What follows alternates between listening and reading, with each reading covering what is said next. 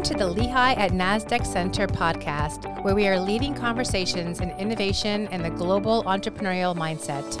In this podcast series, we are exploring the topic of women in technology and innovation, where we shine a spotlight on the remarkable women entrepreneurs, business, and technology leaders who are changing the world through industry and innovation. My name is Samantha Walravens, and I'm an adjunct professor at Lehigh University, as well as a journalist and an author with a passion for supporting and advancing women in their professional and personal lives. For those who don't know, the Lehigh at NASDAQ Center is a collaboration between Lehigh University and the NASDAQ Entrepreneurial Center in San Francisco. Our mission is to educate, connect, and inspire the next generation of global entrepreneurial leaders. Uh, today, we're going to be talking about women and the world of venture capital, in particular, the importance of investing in women led companies and diverse founders. And I'm really honored to have with me today two accomplished women in the venture capital world Susanna Shipton, the head of platform at AlleyCorp, a venture fund and incubator located in New York City that founds and invests in category defining companies. Some of their investments include MongoDB, Business Insider, Gilt Group, Zola, and Nomad Health. Before joining AlleyCorp, Susanna Susanna was the Director of Business Strategy and Operations at Artsy, a global platform for collecting and discovering art. And Lisa Jones. Lisa is the co head of impact investing at the Silicon Valley Social Venture Fund, where she helps identify and develop strategies to empower under resourced communities. The Silicon Valley Social Venture Fund invests in nonprofits as well as for profit social enterprises for the dual purpose of both social impact and financial return. So, welcome to both of you, and thank you for being here today. I want to start by asking you about you know, you as women are part of a very small group of women in venture capital. Only 11% of venture capital investment partners are women. So, can you tell me how and why you chose this path? So I was on an operator track business strategy side, and at a growing company like Artsy, I joined just after the Series A, so really small, uh, you know, like 20 people. And over the courses of our next fundraisers, B, C, D, and then E, and then a venture debt round, I ended up working so much with the investors and board that I sort of thought maybe I should try out uh, doing this full time. Um, but really getting to know the venture world was sort of a process of trial and error while being at a startup. Um, and as I was having external conversations with all of these investors, um, I just really liked the way that investors think. It's very intellectual exercise. It's very exploratory. Um, it's very courageous, uh, and I really wanted to be part of that. Um, and so uh, I decided to make a move uh, and at that point, just sort of had coffee with everyone I knew who worked in venture capital um, to, to learn more. And eventually found a fund that was really a fit with my experience. And um, I focus on consumer. So uh, that was that was sort of my, my slot in there. So I followed a very different path um, that I think you could say is quite convoluted. Um, I started out as an engineer a long time ago, um, came to Silicon Valley, uh, and at that time, I wanted to eventually move into venture capital, and the advice I was given by several venture capitalists was to go to a company and uh, get involved in marketing. And that's what I did. So I went to Silicon Graphics uh, very early, and at that time, it was a hot company, um, much like Google and Facebook and the others today. Although the companies, the hot companies then didn't become the behemoths they become now. Uh, so I, I went there and stayed there for quite a while actually because it was a fun ride. Uh, eventually, I found that it was incompatible with my personal life and in particular my family. So I ended up uh, stepping out, stepped out at the right time because it was actually at the peak of their stock, and um, spent time raising my family. Did a startup uh, junket in the middle of that period, um, one that was profitable, but where none of us really had the right amount of time because startups are really all consuming and we were all doing other things.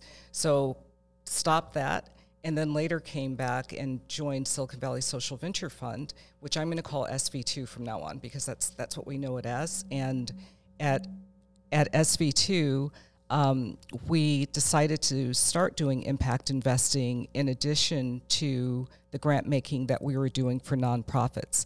Um, so I was fortunate to come at the time that a group of people was interested in just getting started in impact investing. And so, in that role, we're looking not just at financial return, but we're also looking at we're looking at social enterprises, for-profit social enterprises uh, that will deliver a social impact return as well. And then, Lisa, how do you measure a social impact return? Can you do that in dollars, or is it just the effect on a community? How does that work? It's it's actually quite difficult, and it's a it's a topic that a lot of people are talking about and trying to figure out how to do. Um, the the there is some talk about trying to put a dollar value on social impact, but there isn't a lot of progress there. For the most part, it's being measured on other factors, and it varies depending on the sector that a company is operating in, and in particular, what the outcomes are that they are supposed to be driving and measuring against those outcomes. So, I'm part of a group called the Pipeline Angels, which is a, a group of women who invest in uh, women-led companies, startups, in a very early in a very early stage. So these rounds are typically um, there's, there's something called friends and family round. They're typically you know ten thousand dollars, you know, to a fifty $500,000, but they're pretty small. After the angel round, there's what's called the seed round, which is between $10,000 and $2 million, comes after the angel round and before a Series A. Um, then we get into the venture funding, the Series A, B, C, and there's actually a D. And the Series A round is an early round between a million and $30 million,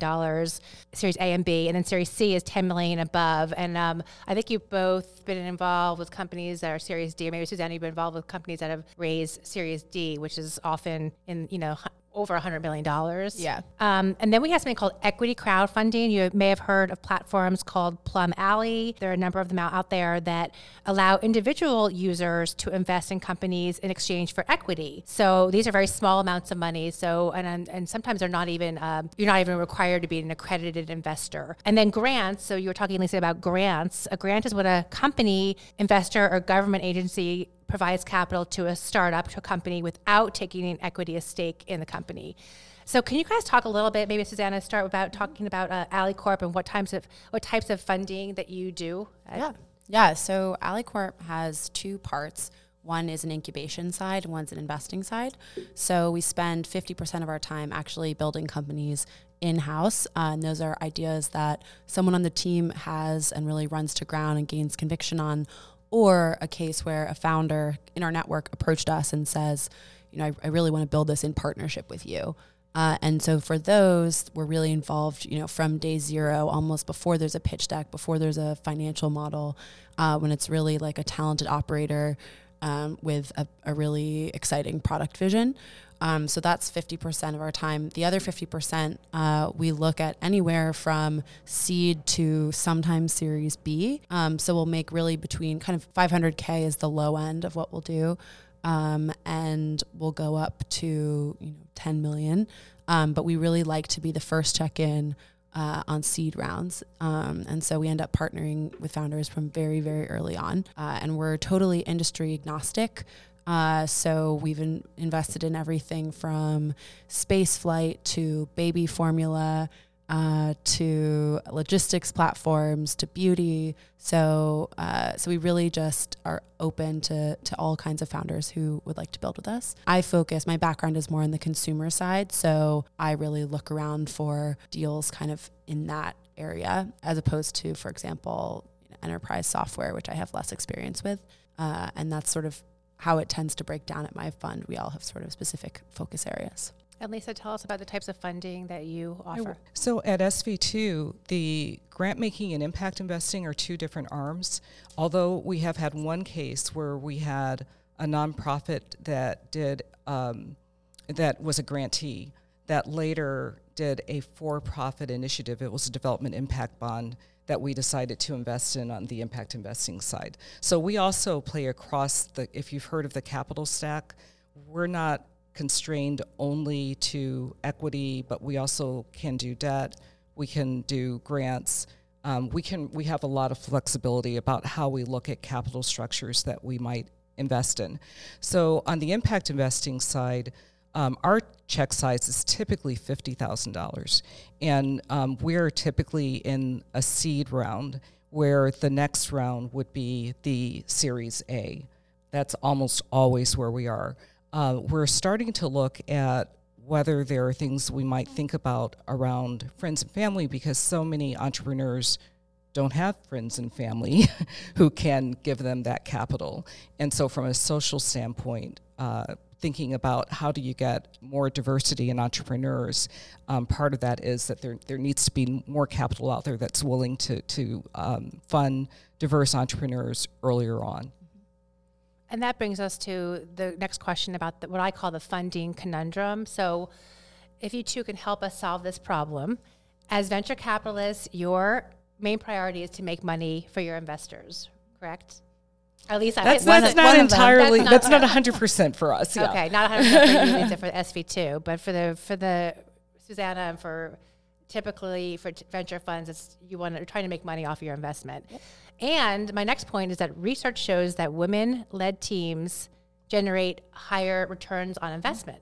Okay, so logic would say that venture capitalists should be investing in women led teams. Mm-hmm. However, the numbers show the opposite. So only 3% of venture capital funding went to women led companies in 2019. Now that's up from a few years back where it was 2.2. But just 3% is still a very, very small chunk of the venture capital pie. Mm-hmm. How do you explain this conundrum, this funding gap? from my perspective, it doesn't make any sense. so it's illogical. And I think in uh, the financial world, there's a possibility this will ultimately work itself out. Um, however, if you look at when when I said that at SV2, we don't. I don't mean that we don't try to make money. We do try to make money um, we don't always we don't only look at that. We're just looking for other things as well. And if impact is strong enough we might decide that we're willing to take a little bit of a hit on potential return because none of this is guaranteed. When you're investing in seed stage it is high risk. And so you're constantly assessing the risk of the investment you're making, the kind of return that you think might be possible, and, and in our case, what kind of impact there is. Now, on for us, um, we don't have gender as criteria, but um, about 80% of our portfolio is woman led. And that's without having it as criteria. So if we, you know, once we put in a process that we felt was fair for across genders, then we didn't make it a, a, a criteria. We simply have found the best opportunities, and they're led by women. So, um, I it, it makes no sense to me. as I think about it, um, you know, as I look at the partners, uh, the senior partners at venture funds, um, I think there is there is an a, a grain of sense to it, e- even though like it's not right. Um, that when you're investing in something, you're taking a bet and you're taking a risk, and in many cases, uh, it's easier to take a risk on a known quantity, right? So if you're an older, um, you know, white male at a at a you know very seasoned VC fund, and you see someone who reminds you of yourself, uh, you know, 15, 20 years ago. Uh, I think there's a good chance that it's much easier to just cast the bet on that, uh, as opposed to really making the effort to to look elsewhere. Um, that said, I think we're really seeing a change in that um, the, the the kinds of companies there's there's a lot of repetition it's a really crowded landscape uh, especially um, you know in, in hubs like New York and Silicon Valley and so it's becoming more and more a mandate um, for for making money as much as it is for impact to look elsewhere uh, for people who have revolutionary ideas, um, whether it's women founders, whether it's people of color, whether it's people living outside of these major hubs. Um, and so I see it becoming far more um, you know, I, I, think we sometimes separate like impact and making money, but it's it's becoming if, if people want to make money, they're going to have to seek out um, diversity of thought. Well, it's kind of a chicken and egg dilemma because you have, um, you know, only eleven percent of venture capitalists are women, so it's mostly white men. And you talked about you know pattern matching, which is men, white men t- tend to invest in other white men. Um, and most startup founders are men. So how do you how do you break the cycle? How do you get more women entrepreneurs going so that they can then go into the venture? I mean, it seems like there's a pattern of like women or entrepreneurs becoming venture capitalists. Mm-hmm. Is that correct? It's one. It's one major major pipeline. Yeah. pipeline. Yeah. So how do you crack that chicken and egg dilemma where there's so few women entrepreneurs who would then become venture capitalists? Yeah, I, it's a really difficult problem. Um, I think one important thing is that for women who do enter the field, that they don't operate in the same way as white men who enter the field. Um, so if they if they enter the field and make decisions the same way, then it doesn't matter that it's a woman who's the venture capitalist. If they enter the field and have an impact in terms of expanding uh, who is viewed as investable, and so I think there's a responsibility to do that, and and it's not a fair responsibility that shouldn't fall on the shoulders of just the people who have somehow managed to crack it, um, but in many ways it does. Uh, and then there's also trying to change the mindsets of the people who are already in the field, which is a little more difficult. And Susanna, you're in New York City, so you're in that part of the tech hub, uh, Silicon Alley, they call it. and I was reading recently that um, Series A financings to women led companies are actually a lot higher in New York than Silicon Valley. So, can you explain? You know, we're here in Silicon Valley, and everything is very enterprise focused. Like, what's what's the difference between what's going on here in Silicon Valley and then Silicon Alley back east?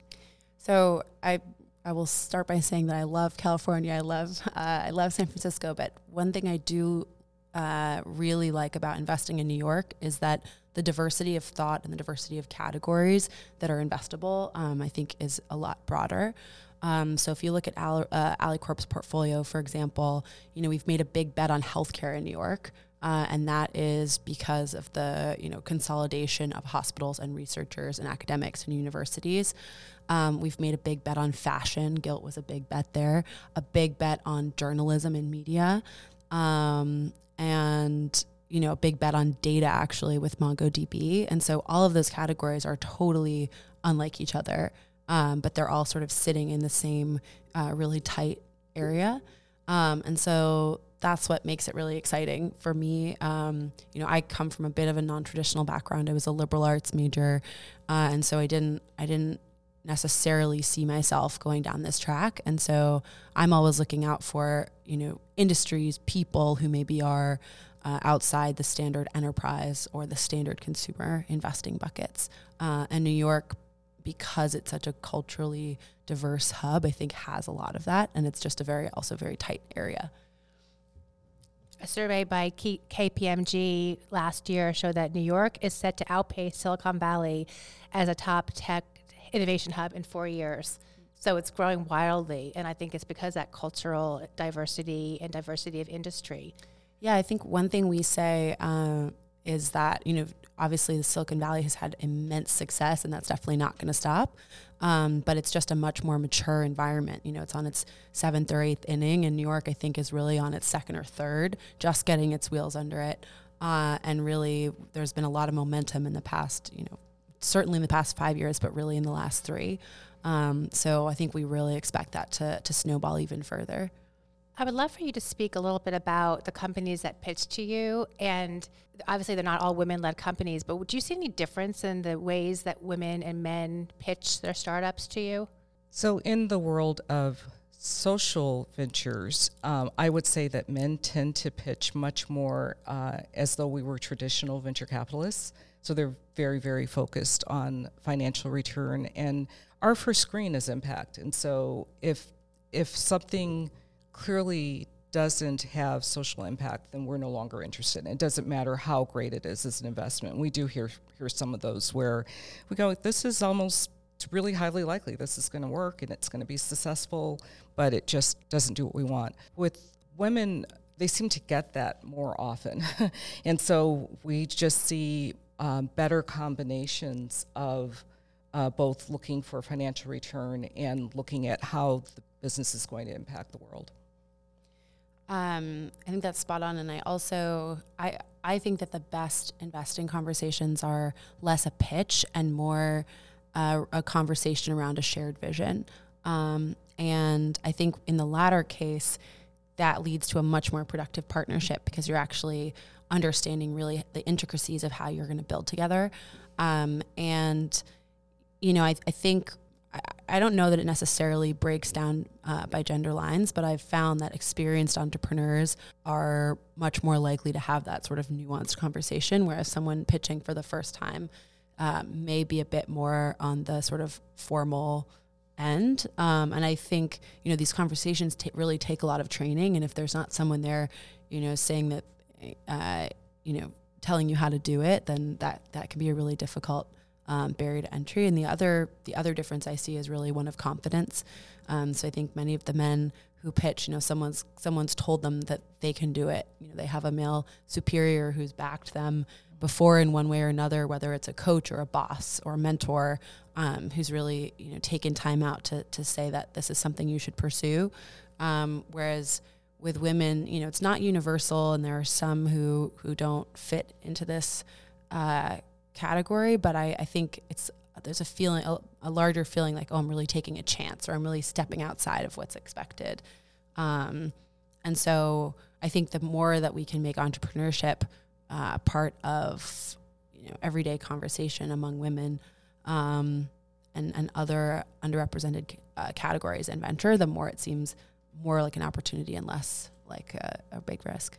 Well, there was a study, I believe it was Harvard University, showed that there was actually bias in the questions that venture capitalists ask mm-hmm. startup founders when they're pitching. So for women founders, the VCs tend to ask questions about their risk prevention. So how are you going to thwart this from you know this bad outcome? And for men, it's more forward looking. So have you encountered that in any of your pitches that you've seen that the venture capitalists are treating the women and men differently with the yeah. questions they ask? So I, I'm actually I'm very familiar with that study, and I introduced introduced it to our group because I wanted to make sure that we were not doing what the study found, and, and many VCs do, and they put women in a defensive posture um, instead of in a, whereas they tend to ask questions in a way that allows men to promote, be in a promotion posture. And so um, for women, the, the lesson was around taking those defensive type questions and learning how to turn your answers so that your answers could actually promote what you were doing. And I highly recommend that any any interested entrepreneurs read that study because it is it's worth it's worthwhile and you'll get some good information about it and how to handle answers. We had one case where a woman founder came in, and I literally saw her doing this. I, I, I could just tell. It, someone would ask a kind of a negative leaning question, and she would she would think for a second and then it was like a light bulb would go off and she would completely turn it around and make it something really positive she did it really really well and uh, and then from our standpoint though we've tried to retrain ourselves to make sure that we're not doing that we're not differing how we're asking questions based on gender or other factors uh, when we hear from entrepreneurs. Mm-hmm.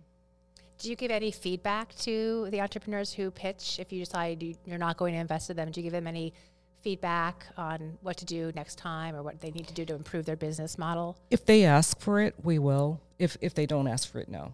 I, I think we, um, you know, I think we less give feedback on the, the style of the conversation or the pitch, unless there's something sort of egregious. We might say like, you we're a little taken aback by X, Y, or Z. Um, but I think we we do give uh, constructive feedback on the business model or um, opportunities, or and, and we're always we're always thinking about okay, if we can't invest, who can? Um, and so we often say like, you know, when you have a conversation with this person who we're going to introduce you to, it'll be really important for you to tweak uh, your your um, your presentation in such a way that it really resonates with their investment model. Not not tweak your business plan, but sort of tweak the conversation. Um, and so we'll give sort of pointed suggestions like that. But but uh, but yeah, not not usually like feedback on style um, Kathryn Minshew, who's the CEO and founder of the Muse, and she talked about meeting with an investor and over drinks, and it was a bad situation, and he was hitting on her, and she, you know, just realized this was not the kind of person that she wanted investing in her company. My question is about choosing an investor and then also what the relationship is after they you as a VC make you make the investment. I mean, I think there's a tendency to think that you know your VC puts the money in and then that's the end. They, they walk away, but it's not right. There's more of a relationship between the venture capitalist and the founder. Can you explain what that relationship is? So actually, half of my job is working with the companies we've already invested in. Uh, so that's what platform tends to mean in the venture world. Um, so I spend 50% of my time out investing and working on incubations, and the other 50% partnering with the, the companies we've already invested in on business strategy, uh, product roadmap, how to fundraise again. Uh, so the, the mechanics between fundraisers are very different. Uh, and it's a, it's a different conversation between raising your seed and raising your A. So I'll sit down with you know we have about uh, 40 investments that are active right now, uh, and I'll sit down with founders at each stage and say, okay, you're you know you're looking at raising your A. Your these are the metrics that are really going to matter that didn't matter in your seed, uh, and your financial projections come into play a lot more. The team that you're building out really comes into play a lot more. Uh, and the vision and your your product strategy really need to be uh, a lot more granular than at an earlier stage. And so fundraising is a big bucket. Another one is um, kind of broader business development. So potentially advantageous connections that I see across the ecosystem. Oh, hey, this is an investor you should really meet. Oh, wow, I met with another company the other week that's, uh, you know, really synergistic to what you're thinking about. Um, and sometimes I'll sit on sit in on those conversations, and sometimes not. But I, I spend a lot of time thinking about as a VC, uh, sort of how to advance the entrepreneurial ecosystem, both really around the investments we've already made and more broadly. And I think there's a increasingly large feeling in the venture community that actually that post investment relationship is um, a really, really strong catalyst for growth and success. Yeah, so at SV2, we're a little different. We assign two people to each investee um, for the ongoing relationship, and and we help in whatever ways they want. So um, we're not a lead investor as you would be. Mm-hmm. Um, so we're typically a relatively small investor, um, and we're so and we're not a lead investor in the sense that we don't define deal terms or anything like that. So then we just try to be available. It's typically around um, connections that can help with building revenue, um, connections that might help with the next round of financing. Um, those I would say are the the two biggest areas that when our investees want assistance, that's what they're looking for us. So, um, and then we tap our networks for whatever um, can be helpful, and so it varies quite a bit.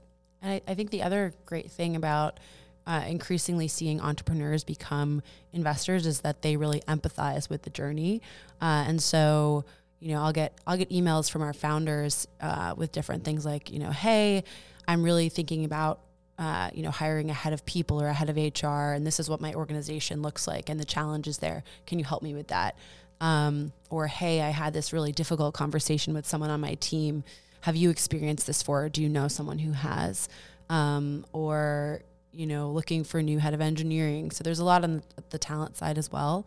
Um, but it's a lot easier to to empathize with those conversations uh, and to really you know put yourself in the shoes of a founder when you've sort of been at least somewhere on that journey uh, in the past. You know, one thing I was going to mention, um, Susanna mentioned the whole path from, well, both of you have mentioned the path from fam- friends and family all the way through Series D or beyond. And just that that is a really long path. And for us operating in the seed stage, we're incorporating, and this is something that we've learned over time as we evaluate companies, we look much more, we think much more about what's going to happen after seed. Who might be interested in investing in this? You know, uh, is do we see a path for this company to be able to continue?